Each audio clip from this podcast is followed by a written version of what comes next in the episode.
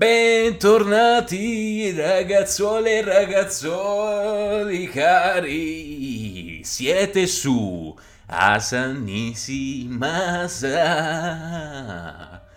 Ma, ma io non capisco perché devo, devo cantare alla, alla, intro, ma perché? Che, che ho in testa? Ma che, che veramente? Ma, ma, non lo so, vabbè, io ho voglia di cantare nell'intro, posso farlo? Va bene, posso farlo. Ok, Benvenuti ragazzoli, benvenuti, mamma, finalmente, no mamma, no scusa mamma, niente, non volevo dire mamma, ma finalmente, finalmente eccoci qui con il nuovo episodio di Asa Nisimasa. Finalmente, perché vi starete chiedendo voi? In realtà no, non ve lo state chiedendo, ma ve lo dico io perché. Perché per me gennaio è stato un po' un mese da, che da una parte non ho fatto e dall'altro ho strafatto, nel senso che avevo la sessione d'esami, e ero pieno di robe da fare e poi c'è stato un trasloco. Quindi il 2021 si è aperto con tantissime nuove novità. E per me è stato un colpo al ciel sereno perché non pensavo di andare via dalla, dalla vecchia città, ovvero Pavia, prima di, di, di, di, appunto alcuni mesi del 2021. Avevo comunque già in mente di andarmene perché Pavia non, non mi piace, mi fa, anzi mi fa proprio cagare, se, se devo essere sincero. Però andare via a gennaio non me l'aspettavo proprio e quindi è stato davvero tutto così veloce. E perché da una parte ho fatto e par- da una parte no? Perché appunto ho fatto esami, ho fatto il trasloco tutto da solo, è stato un macello, chiamate su chiamate, contratti da chiudere. Dio mio, non ci voglio neanche pensare più, andiamo avanti. Dall'altra parte non ho fatto, non perché non ci avessi voglia o che, ma perché appunto c'avevo altra roba da fare. Quindi, ad esempio, live su Twitch che vi consiglio di seguirmi perché adesso, adesso, Dio mio, adesso non so quando ascolterete questo podcast, però seguitemi sempre su Twitch perché lì ogni martedì, giovedì e sabato alle 17 vado in diretta, quindi potete seguirmi lì e farmi ulteriori domande sui podcast di Asa Nisimasa e anche l'altro podcast che ho di Rap and Lads con Alex. Beh, anche con i podcast un po' mi, mi ero fermato, ma comunque ho cercato di, di fare quello, il, quello che dovevo fare, insomma. Per oggi sono qui, finalmente, col microfono di fronte a me, le cuffie sulla testa per parlarvi. Rudo di tamburi. Signore e signori, oggi parliamo dei sogni lucidi nel cinema. Ebbene sì, ne parleremo meglio dopo la sigla.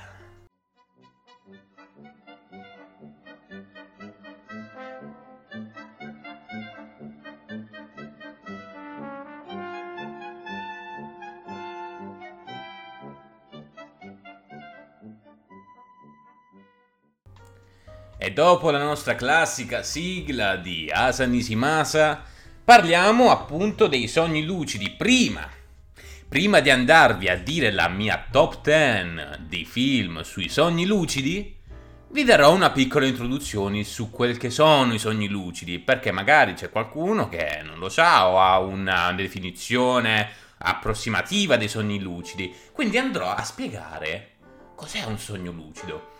Partendo dalla definizione di Stephen LaBerge, uno scienziato all'Università di Stanford e fondatore del Lucidity Institute, un centro di ricerca sul fenomeno dei sogni lucidi, per sogno lucido si intende il sognare sapendo di stare sognando, cioè un sogno conscio.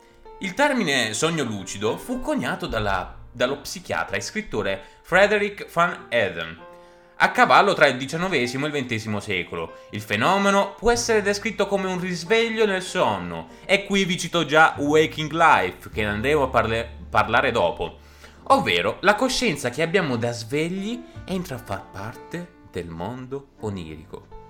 Per essere più chiari, solitamente quando si sogna si è convinti che ciò che si percepisce, vede e sente sia la realtà ci si ritrova totalmente coinvolti dalle situazioni, per quanto analoghe, bizzarre o grottesche siano. Si vive pertanto da attori inconsapevolmente passivi di una realtà virtuale, che viene riconosciuta come tale solamente in seguito al risveglio. E se invece vi rendeste conto di ritrovarvi in una realtà virtuale mentre ci siete dentro, questo è esattamente ciò che avviene e la situazione cambia esponenzialmente. Non si è più attori inconsapevolmente passivi, ma attori consapevoli e potenzialmente attivi. Riconosciuto il sogno come tale mentre si sta vivendo, la possibilità che si aprono sono infinite. La realtà che ci si presenta davanti non dovrà essere necessariamente subita, ma potrà essere controllata parzialmente o totalmente interagendo a proprio piacimento con il mondo onirico. Quindi ragazzi cari, stiamo parlando veramente di un fenomeno assurdo. Cioè, capite che la nostra mente può fare qualsiasi cosa. Ovvio, non è che mi metto a spostare il computer con la, con la coscienza e con la mente subconscia. No, non intendo quello. Magari ci si può arrivare, non so, arriveremo a un livello di intelligenza tale a cui potremmo arrivare a questo, a queste attività molto complesse. Ma per adesso, cioè, il sogno lucido è davvero un'esperienza incredibile allora, non vi dirò cosa andrò a fare verso la fine del podcast, ma rimanete sintonizzati perché c'è una piccola chicca, non ci sarà solo la top 10. Ed ecco qui, ecco qui. allora, appunto vi voglio parlare, come vi ho dato una definizione del sogno lucido, di, di, quello che cos'è il sogno lucido, ma c'è anche una classificazione della qualità dei sogni, ovvero la vividezza o definizione di un sogno è un parametro che indica quanto sens- le sensazioni visive del sogno sono vicine a quelle sperimentabili nella realtà. Il controllo di un sogno, che indica quanto sia in grado di manipolare gli elementi del sogno stesso, e, e, questo è il bello, è incredibile. Poi guardando anche i film che vi andrò a suggerire dopo, magari se non li avete ancora visti, ma sicuramente alcuni sì perché sono molto famosi, ma il bello di questi film e soprattutto di chi vive un sogno lucido è il poter creare la propria realtà. Cioè, se io, che ne so, voglio volare, prendere volo per, per fare qualsiasi cosa, nel sogno lucido, se ho abbastanza abilità, se ho abbastanza skills per farlo, posso farlo perché è il mio sogno, è il mio mondo. Ed è questa la bellezza. Il sogno dentro un sogno. È un po' come il, il metacinema, ovvero che il cinema parla di se stesso. Poi un'altra, per vedere la qualità dei sogni si vede anche la lucidità, lucidità scusate, che è la consapevolezza di essere in un sogno. Quindi tu a una certa, come vi andrò a far sentire alla fine di questo podcast, quello che vi dicevo prima, ci sono alcune persone che neanche hanno provato a, a fare un sogno lucido, ma che ci, sono, ci, si sono ritrovate. Ed è fantastico tutto ciò. Perché tu, tu, tu prova a immaginare, cioè tu stai sognando e, e sei lì che dici, cavolo, ma io ho il controllo di questo co- sogno. Comunque, anzi, pr- prima di andare avanti, devo precisare una cosa, ovvero voglio ringraziare di cuore la speaker Francesca. E lei ha un programma che si chiama Le Vie Nascoste, che trovate sempre nella sezione podcast, dove starete ascoltando appunto anche questo podcast qui di Asa Nishimasa e lei un, un giorno, pochi, anzi pochi giorni fa, mi fa. mi, scrive e, e, e mi chiede. Ma ascolta Ale, ma per caso ti va di fare un podcast sui sogni lucidi? A me è accesa la lampadina perché ovviamente lei parla di filosofia e molto altro. Vi invito appunto ad andare ad ascoltare dopo questo podcast anche il suo e beh, insomma, uh, m- mi si è accesa la lampadina perché ho detto sogni lucidi. E, lì mi è venuto in mente tutti i film che ho visto appunto su, su questo tema e ho detto grazie Fra. Cioè, mi hai dato un podcast da fare, cioè, mi hai dato no, però mi hai dato un'idea su un podcast da fare che ha veramente tantissime potenzialità. Ebbene, mandando avanti, finendo sulla classificazione della qualità dei sogni, poi appunto lei ne parlerà in modo più filosofico uh, eccetera. Poi è la percezione, ovvero le emozioni, le sensazioni e percezioni della realtà, il realismo di un sogno, un'altra qualità, è un'altra qualità che possiamo il, intravedere. È la memoria, infine, che può essere distinta in due tipi, la memoria reale e la memoria onirica. La memoria reale è quella che abbiamo da svegli, mentre quella onirica equivale a quella che più comunemente abbiamo nei sogni. Bene, come vedete, uh, appunto sogni lucidi, si parla anche di risveglio. Ma di risveglio voglio parlarvi anche per un film, un grandissimo film uscito nel 2001 un film d'animazione, perché sì, vi ho parlato della Disney, vi ho parlato, vi parlerò ancora di film d'animazione, non solo americani, ma soprattutto, ah, soprattutto no, ma anche giapponesi. Ebbene qui siamo su un film d'animazione uh, americano, se, se non vado errato, diretto da Richard Linklater. E stiamo parlando di appunto risveglio del sonno, risveglio della, della, della vita, Waking Life Ragazzuoli cari, questo lo metto al primo posto perché è un filmone. E infatti, che poi al primo posto, secondo, più o meno vanno a. Um, dal quello che preferisco di più a quello che preferisco di meno, anche se la top 10 sono tutti belli. Ve, li, ve, li, consiglio tutti. Quindi, se vi dico uno o eh, vi dirò il 6, no, fidatevi che il 6, il, uh, quello che verrà, non ha troppo da... nulla da, da, da togliere, ecco.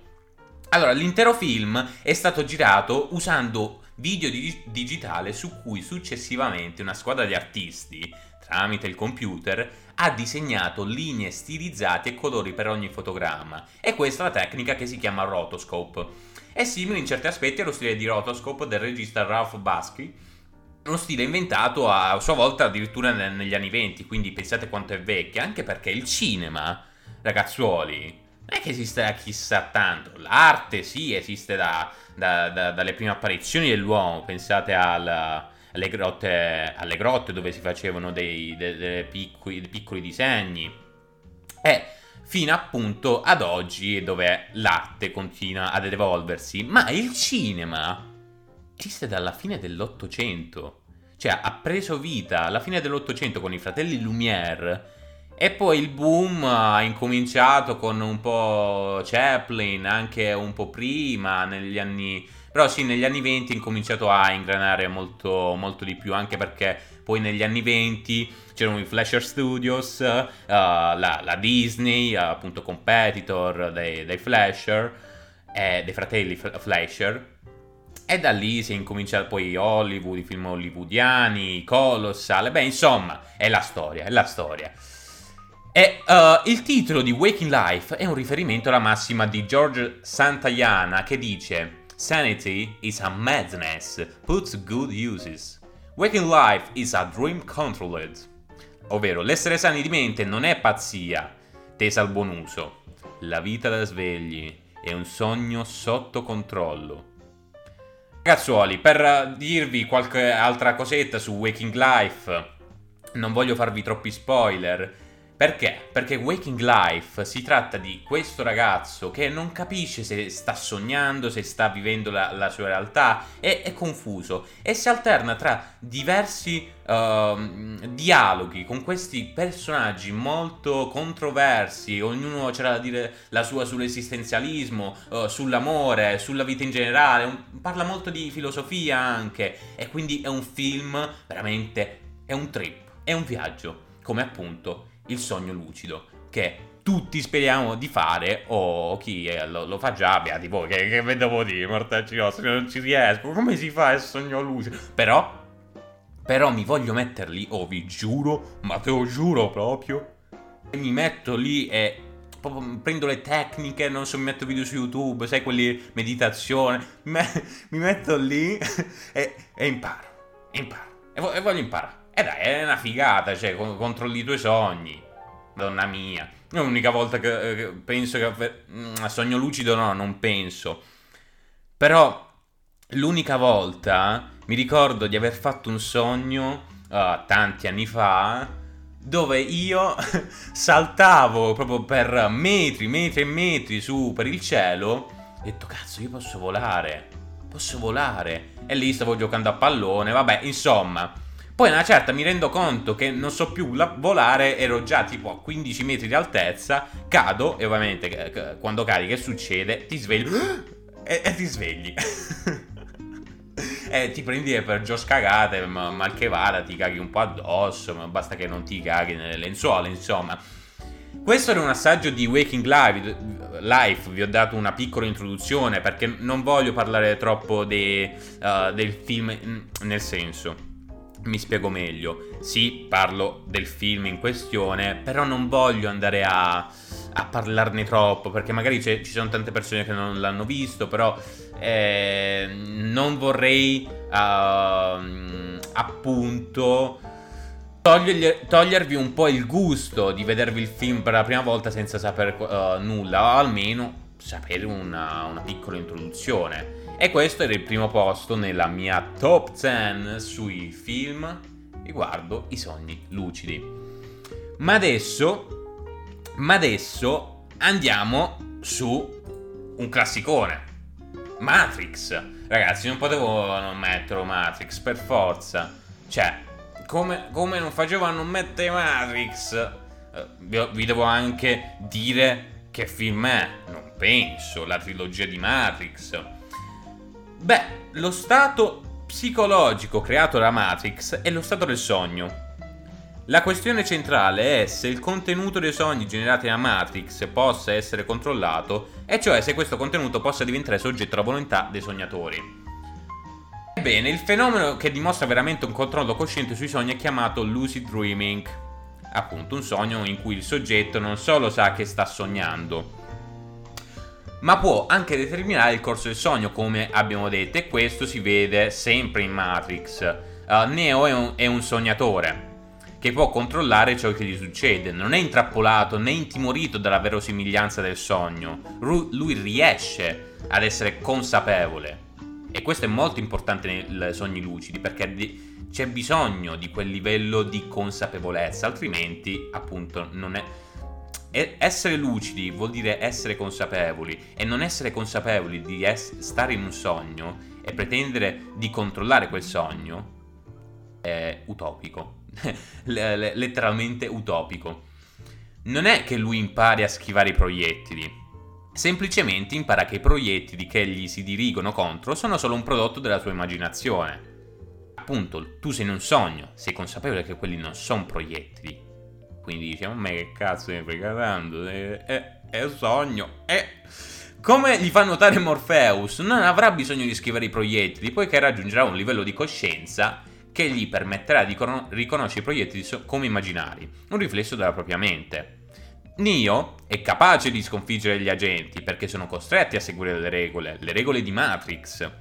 La mente umana di Neo invece gli permette di aggirare o di infrangere queste regole perché tu sei in questo sogno e ci sono delle regole e tu queste regole qui e vuoi di au e io faccio come mi pare anarchia!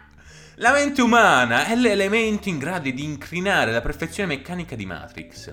L'eletto non accetta la relazione fisica tra la rigidità di un oggetto e la forza necessaria per piegarlo, e quando il suo cervello vuole piegare un cucchiaio, il computer è costretto a restituirgli l'esperienza visuale del cucchiaio che si piega. Fenomenale, fenomenale, come nella mente così, uh, sì, nella mente, così nella realtà di Matrix. Ebbene, ragazzi, cioè, parliamo sempre di, di sogni lucidi, se non si fosse capito il tema.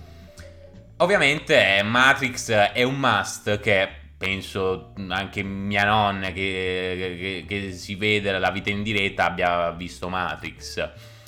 Ma non è il solo, non è il solo a essere messo nella mia top 10 come un altro film molto conosciuto, direi molto recente anche perché comunque uscito da tra virgolette poco, anche se comunque sono anni e sto parlando proprio di Oh, dimmelo. Dimmelo. Sì, lo, è quello. Sì, hai capito bene. Inception. Bravo. Oh. Bravo, ma sei un grande. Sei veramente un grande. Nel film di Nolan, Inception è messa in scena la straordinaria potenza che il sogno esercita nei fatti della vita di veglia nonché la straordinaria possibilità di organizzare la vita onirica in modo che essa abbia delle essenziali ripercussioni sulla vita da sveglia e anzi, in modo che indirizzi quest'ultimo in un certo andamento. Come? In quella famosissima scena dove DiCaprio, adesso non mi ricordo cosa dice, ma dove... Sc- allora, e sblocco un, mom- un, un ricordo. Inception, Leonardo DiCaprio seduto con la ragazza, è tutto che scoppia. Pum pum pum pum pum. È tutto che la, in, in slow motion. Anche lì è lì dice De Caprio, ah, io faccio come mi pare, guarda che faccio, pam, scoppia tutto. E capita bene che lì, in, in questi film, sono molto belli da vedere. Eh. Perché? Perché all'inizio e anche nel mentre, quindi introduzione e svolgimento, quindi la parte corposa del, del film, della sceneggiatura, tu dici e tu stai a pensare, ma che cazzo sto a vedere? Perché sono tutti, come dire, un po', un po scollegati gli avvenimenti, uh, un po' surreali, perché appunto non si tratta della realtà, ma di una realtà costruita tu dici, ma che, ma che, che vuol dire? E poi alla fine tutto si collega ed, ed ecco qui che Matrix, Inception, Waking Life, mamma mia, Waking Life, ragazzi, vi prego, dopo questo podcast, vi scongiuro, proprio metteteli anche in pirateria. No, sto scherzando, mi dissocio, ragazzi. No, pirateria no, vi prendete il Blu-ray, il DVD, anche perché c'è su, su Amazon. E vi guardate Waking Life ragazzi, no? Io lo consiglio sempre a tutti. È un trippone della Madonna che ci dovete stare dietro, ma è veramente tanta roba, tanta roba. E beh, è andato pure Inception. Però io direi che me ne vado via di torno io perché... Perché vi faccio ascoltare un po' di calzoncine, sempre a pros- proposito di sogni lucidi. I'm gonna give my aimless love, my angry heart, my desire. I woke with wings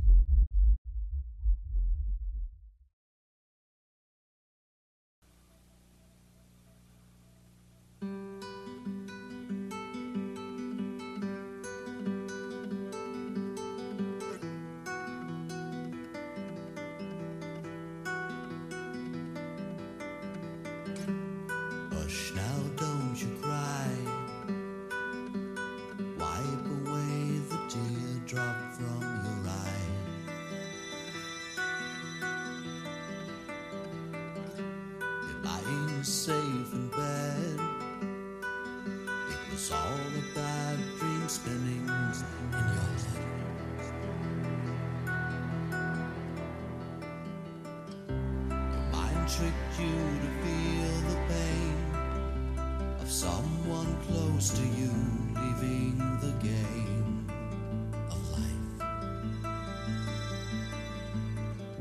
So here it is, another chance.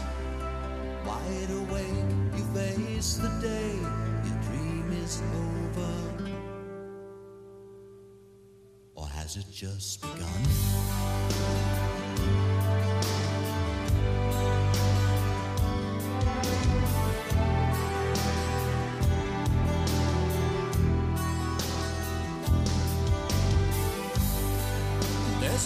I like.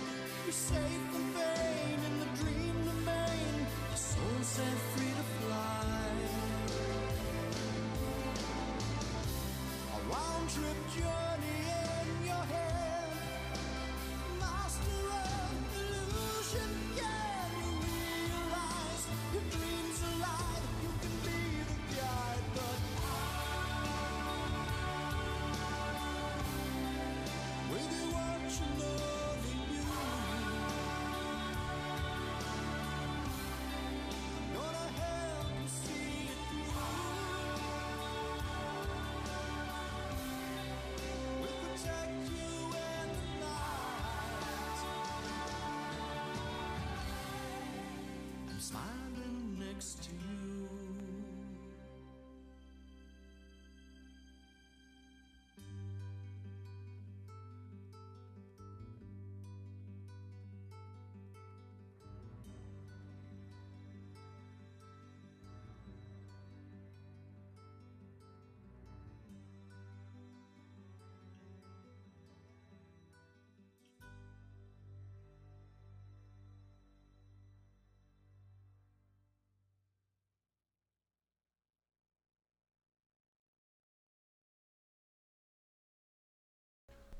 Olè! Ed eccovi qui, dopo aver ascoltato Franz Ferdinand, Lucid Dreams e Queensryche, Silent Lucidity, possiamo ritornare alla nostra top 10. Beh, ci siamo lasciati con Inception, però voglio andare subito a parlare di Paprika. Sognando un sogno, l'ultimo capolavoro di Satoshi Kon, un grandissimo, uh, un grandissimo regista dei film d'animazione. Beh, il fascino di Paprika risiede nella sua complessa struttura, che tende a giocare con i tratti distintivi del postmoderno. Tuttavia, quella che potrebbe sembrare una semplice operazione metalinguistica e citazionistica racchiude piuttosto un'intera articolazione teorica che mette in relazione il cinema, intesa come apparato di ricezione, anche perché comunque si parla uh, all'interno del film di, una, di, un uomo che ha fatto il cinema, quindi si parla anche un po' di metacinema. C'è una denuncia sociale uh, contro la, il, la, la, la Tokyo, Tokyo, moderna, ai salaryman, ovvero che uh, gli uomini sempre dedo, da, dedotti al lavoro, che non pensano neanche alla famiglia, pensano solo a portarsi la pagnotta a casa che va bene, ma fino a una certa, ragazzuoli. E la dialettica tra appunto cinema e sogno ha prodotto numerosi film definiti onirici. Come ad esempio qualcun altro che vi andrò a citare dopo, Lynch, ehm, ma è stata anche la base per num- numerose interpretazioni teoriche che legano il linguaggio cinematografico alla messa in scena dell'inconscio attraverso i prose- processi onirici. Perché vi ho messo anche Paprika? Perché dovete sapere, ragazzuoli cari, che Paprika ha fomentato il nostro piccolo Nolan. Perché dopo, da Paprika, dall'opera di Satoshi Kon, realizzato appunto quello che conosciamo come Inception, ma, ma prima di realizzare quel, quel, quel film, ovvero Inception, ripetiamo, prima di realizzarlo, il grande Nolan si è rifatto a Paprika. Infatti, quando uh, l'investigatore uh, cerca di... Adesso cerco di non fare spoiler, però ve la ve, ve lo dico un po' così, quando cerca di inseguire il, uh, l'assassino, beh, lì ragazzi c'è una scena di nonna che è pu- cioè, scopia- copiata, sputata, è uguale, è uguale, però ovviamente c'è differenza tra una cosa rubata e una citazione, qui si parla di citazione. Eh, ragazzi, non potevo non consigliarvi Paprika. Assolutamente, vabbè, io con l'animazione sono fissato, mi potrei guardare veramente qualsiasi cosa ogni orario del giorno. No, scherzo, però comunque è un film da, da vedere. Se avete apprezzato, apprezzato in uh, Inception dovete per forza recuperarvi Paprika, anche perché comunque è meno noto del film di Nolan, però è molte volte i grandi film che conosciamo si rifanno a dei capolavori del passato, che poi tanto passato non è, anche perché se non vado errato è 2001-2003 massimo, però comunque inizi anni 2000. E dopo Paprika vi voglio appunto consigliare, come vi ho detto prima, uh, Lynch. Ebbene, ho due, due film di Lynch. Il primo è Mulholland Drive è un film del 2001 uscito praticamente insieme a Paprika, uh, appunto di David Lynch. E, uh, il film racconta la storia di un'aspirante attrice di nome Betty Helms, appena arrivata a Los Angeles, che incontra e fa amicizia con una donna affetta da amnesia, che si sta riprendendo da un incidente d'auto. E questo ricorda anche un altro film di Nolan. La storia segue diverse altre vignette personaggi, tra cui il regista di Hollywood. Hollywood. la la. Originariamente è concepito come un pilota televisivo. Una gran parte del film è stata girata nel 1999 con il piano di Lynch di tenerlo con finale aperto per, un poten- per una potenziale serie. Attenzione. E dopo aver visto la versione di Lynch, tuttavia, i dirigenti televisivi l'hanno respinta. Quindi il regista ha fornito un finale al progetto rendendolo appunto il film che conosciamo oggi come Mulholland Drive.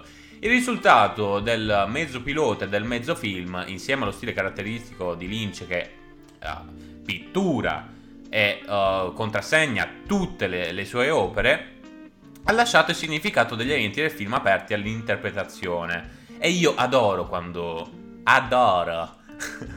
adoro quando si fa così quei film. Perché sì, ci sta. Ovviamente non è che devono essere tutti così, ma, ma ci mancherebbe altro. Però quando si gioca col finale aperto è lì che mi stuzzica la fantasia. Mm. Ma andiamo avanti con il prossimo film di Lynch che ho messo nella mia top 10 che appunto è Eraserhead, La mente che cancella, è il primo film di Lynch, eh, stato fatto nel 1977, che è anche scritto comunque, montato da lui, e come vi ho detto il suo primo lungometraggio realizzato nell'arco di 5 anni, quindi un filmetto che comunque non c'è... Cioè, ha detto vabbè lo faccio così tanto per fa, ma poi cazzo se ne frega, no? Ci mettiamo un po' 5 anni, va bene? Va benissimo. Il film ad oggi è considerato un vero cult del genere, nonché fonte di ispirazione per altri regis- registi. Io, io, ragazzi, quando ho visto Eraserhead, non vi dico che avevo la pelle d'oca perché non sono facilmente impressionabile, ecco, mettiamo così, cioè è difficile che mi faccio fa, far cagare in mano dai film o chissà che. Però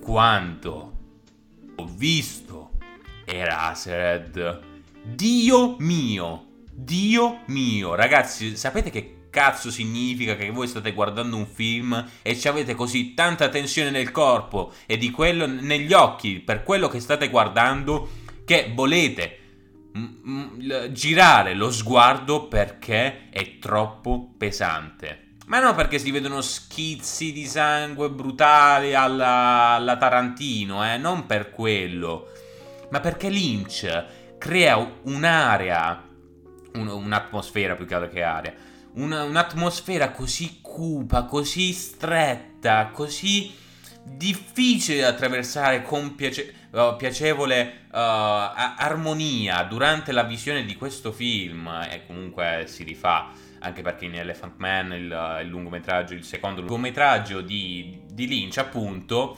ha una linea temporale, una sceneggiatura Eraserhead molto più frammentata in confronto al secondo e The Elephant Man, che è mo- una linea temporale molto più, scusate il gioco di parole, lineare. Bene, questo è un altro film che vi consiglio per il tema dei sogni lucidi, che è appunto La mente che cancella di Lynch, ma non c'è un, un altro che, che- che cancella? Se mi lasci ti cancello. Un film del 2004, anche conosciuto Eternal Sunshine of the Spotless Mind, diretto da Michael Grundy con protagonista Jim Carrey e Kate Winslet. È un film molto molto conosciuto, quasi come Inception, come, come altri che vi ho, vi ho citato prima. E, beh, a- appunto, la sceneggiatura, per dirvi, è vincitrice dell'Oscar 2005, che è opera di Charlie Kaufman, che conferma la sua inclinazione per i film di impatto psicologico. Beh, eh, se questo non è un film psicologico, non so quale altro sia. È visionario, come dimostrano altri film come Essere John Malkovich, Il ladro di orchidee, Confessione, Confessione di una mente pericolosa. Vabbè, non, non c'è da ribadire che comunque è stato un successo sia per il pubblico che sia per, per la critica. Insomma, un film da vedere e rivedere perché è, è veramente tanta roba. E passiamo al terzultimo di questa top 10 per i sogni lucidi. E parliamo proprio della città incantata che potete vedere anche su Netflix, altri li trovate uh, su, su Prime, comunque qualcuno c'è nelle piattaforme di streaming video. Beh, la città incantata ragazzi, cioè, che ve lo devo dire, di Miyazaki, uscita nel 2003. Insomma, è talmente conosciuto che mi sembra anche banale parlare della, della trama.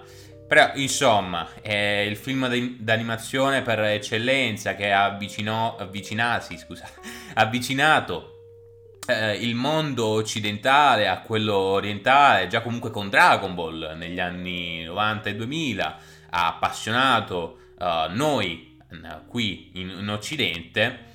Abbiamo amato questa cultura nipponica e con la città incantata c'è stato un boost. Anche perché appunto è del 2001, quindi diciamo che comunque ha dato il suo bel contributo. Chi non ha visto la città incantata, io penso quasi nessuno. E poi ritorniamo ai classici. Ai classici come i film di Kubrick, un film uscito nel 1999, ovvero Ice White Shot. Qui è l'ultimo lavoro comunque del regista perché poi eh, purtroppo ci, ci ha lasciati anche perché ci ha dedicato e ci ha lasciato, dedicato non penso, però ci ha lasciato delle opere una più bella dell'altra, cioè lui veramente ha, è passato da, come ben sappiamo, da 2001 fino a Full Metal Jacket, fino a Ice White Shots, eh, che in pratica significa letteralmente Ice White Shot, occhi ampiamente chiusi ed è chiaramente un ossimoro. In gergo si riferisce ad una persona che è spesso ingenua o sprovveduta, che si rifiuta di vedere qualcosa in piena vista a causa di nozioni preconcette o tabù, comunque il senso comune. Il titolo potrebbe alludere alla sessualità dei protagonisti nel voler o non voler vedere le fantasie sessuali che li turbano. Un film consigliatissimo. Scusate se sto andando avanti uh, molto più velocemente, ma se mi dilungo troppo, qui non finiamo più, anche perché siamo giunti all'ultima posizione della top 10 con il film Vanilla Sky. Negli anni che eh, comunque ha conquistato sempre più spettatori, ha affascinato l'intreccio tra sogno e realtà proposto e mi sentivo quasi in dovere di, di metterlo in questa top 10. Insomma, la pellicola è il remake americano dello spagnolo Apri gli occhi, divenuto un grande successo internazionale al momento della sua uscita, nel 1997. Dopo averlo visto proiettato a Sundance, l'attore Tom Cruise decise di acquistarne i diritti per un rifacimento in lingua inglese. Rimasto colpito dall'universalità della storia e dei suoi temi, Cruise avrebbe poi ricoperto il ruolo del protagonista, come ben sappiamo. Beh, il titolo del film è stato a lungo al centro dei dibattiti, poiché in esso sembra essere nascosta la chiave di interpretazione del film, Vanilla Sky, traducibile come cielo color vaniglia, deriva del quadro La Selene Arguntel, eh, l'ho pronunciato un po' male, ma vabbè, del pittore espressionista Monet. Il suo ruolo, scusate ragazzi, non so il francese, eh, che cavoli. Il suo ruolo sarebbe quello di sottolineare come quella in cui prota- il protagonista si trova per buona parte del film non sia la realtà effettiva, quanto piuttosto una realtà eff- fittizia. Insomma, ne abbiamo parlato e strariparlato, dove appunto il cielo può essere di color vaniglia, invece che azzurro. Un gran film, un gran film, non un classico, non un cult, ma un film che comunque vedrete, vedrete, per chi non ha visto, non è per nulla male.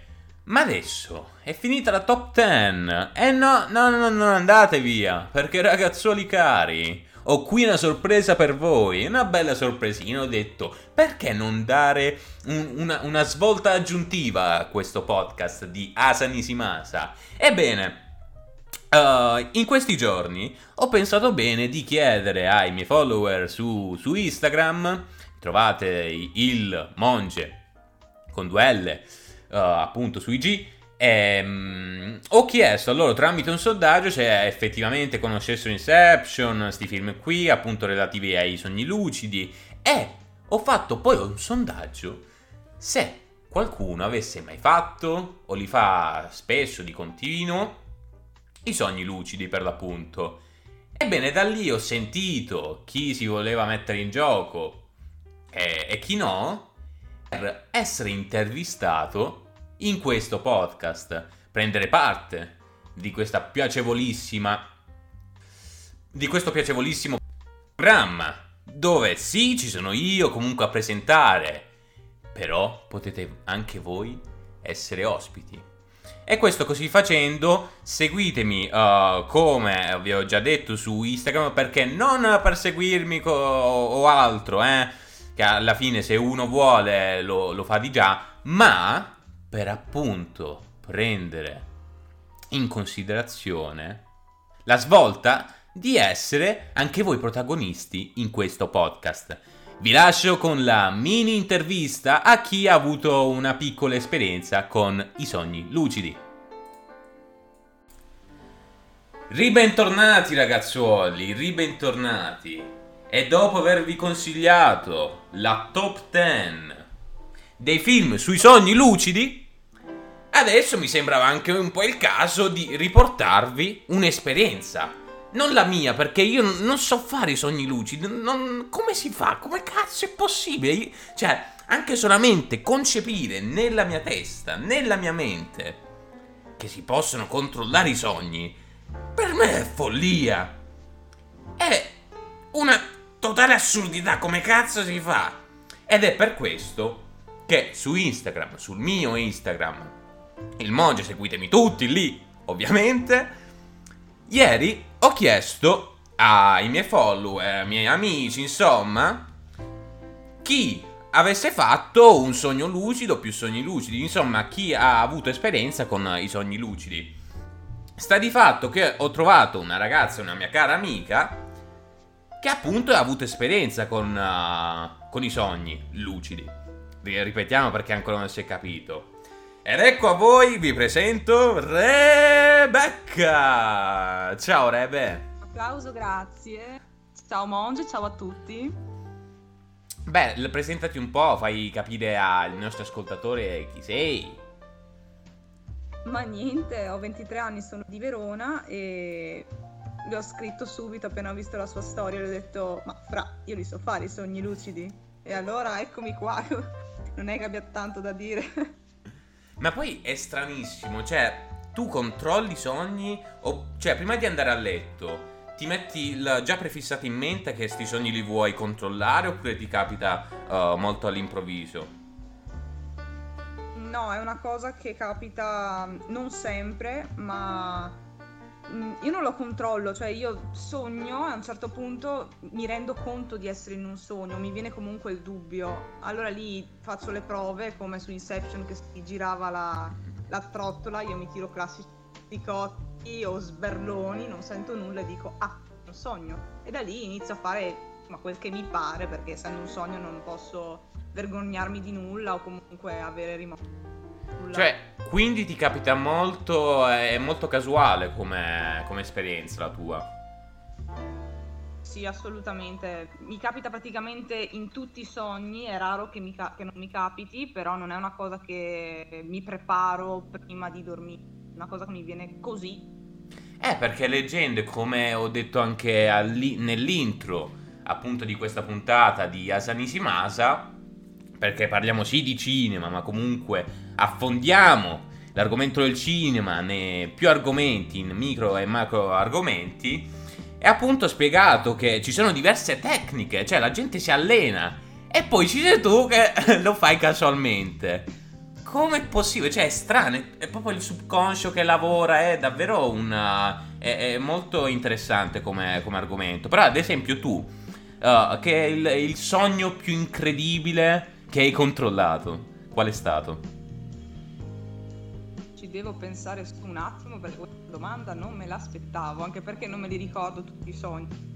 Eh, ma ma infatti, ad esempio, quando tu fai un sogno, ad esempio per riportare sempre Fellini, il grande, il regista dei sogni, Fellini quando faceva, sognava e poi si alzava, ovviamente, prima, prima o poi si doveva alzare. Quando si alzava e si ricordava un minimo i sogni, lui subito o faceva degli appunti oppure disegnava, perché come ben sappiamo Fellini eh, nasce anche come fumettista prima che regista. E quindi aveva questa dote nel, nel disegno e cercava di esprimere quello che ha visto nel sogno in un disegno. Poi ovviamente c'erano degli appunti da fare, lui eh, scriveva qualcosina per ricordarsi e così aveva una bozza di questo sogno che poi trasformava molte volte in film, come ad esempio Otto e mezzo, ma la, dolce vita, eh, vabbè, poi i vitelloni ad esempio sono ricordi di, di Fellini. E quindi o- ovviamente i sogni non puoi ricordarteli benissimo uh, nei dettagli. Infatti, molte volte ci ricordiamo dei, uh, delle cose sfuggenti magari un volto che non riconosciamo. uh, e quindi bisogna, uh, per ricordarsi i sogni, bisogna scriversi o comunque annotarsi quello che si è appunto sognato. E dopo un po', è, dopo un po' di tempo è difficile appunto venire a, a- che si vengono in mente tutti questi ricordi se non appunto se, se- se si sono scritti o meno. Quindi un tuo ricordo più, più interessante di, di questi sogni qui? Allora, diciamo O anche che la prima volta. si vede che la prima volta stavo pensando appunto che non è sempre stato così. Questa cosa del controllare il sonno è nuova, sarà di qualche anno, 5 anni massimo.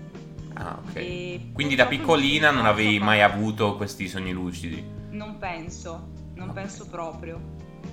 È capitato quando eh, un giorno mi sono resa conto che eh, nel sogno, se stavo facendo un incubo, se mi buttavo di testa da un palazzo, terminavo il sogno. Cioè è come se resettassi praticamente ammazzandomi come... Cioè, è un po' brut- una brutta immagine, ma da quando ho capito che quello lì era il metodo, allora lì ho iniziato a eh, comprendere di più se era realtà o finzione, a iniziare a, a fare delle prove anche, cioè mm, magari capisco di essere in un sogno e inizio ad avere tra virgolette poteri magici, tipo eh, non viene in mente il termine quando si spostano le cose col pensiero, come Ehm, no- non so perché mi è venuto subito teletrasporto, ma ovviamente non è il teletrasporto. Vabbè, comunque, se capi... Cioè, è il tuo mondo. Puoi fare quello che vuoi.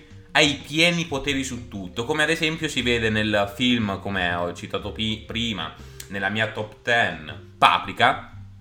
Lì appunto eh, si incrementano, mo- senza fare troppi spoiler, gli- i mondi di diversa- diverse persone della popolazione nipponica si mettono insieme, diciamo così, e quindi ci sono questi diversi mondi che appunto poi si vede eh, in, in Satoshi Kon una denuncia sociale per eh, il Giappone, però ovviamente non vorrei ripetermi perché l'ho già detto prima, Ehm, e c'è questa denuncia sociale perché appunto Uh, questi il salaryman, comunque la popolazione giapponese pensa al lavoro, pensa al denaro, sono molto ligi uh, appunto per questa, uh, per, per il lavoro.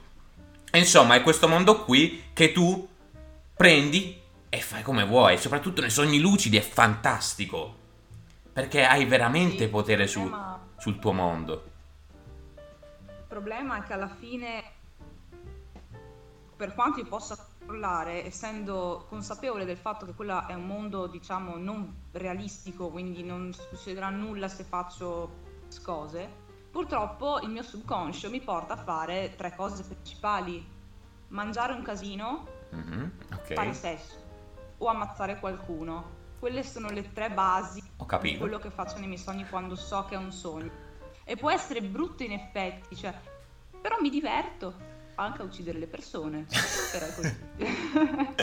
Beh, alla fine, come appunto dice in, in Paprika, i, i sogni il- nascondono i nostri desideri più repressi. Poi, ovviamente, non è che volevo uccidere una persona, spero, no, spero di no. No, signora gente, stavo scherzando, vi giuro ero ironica.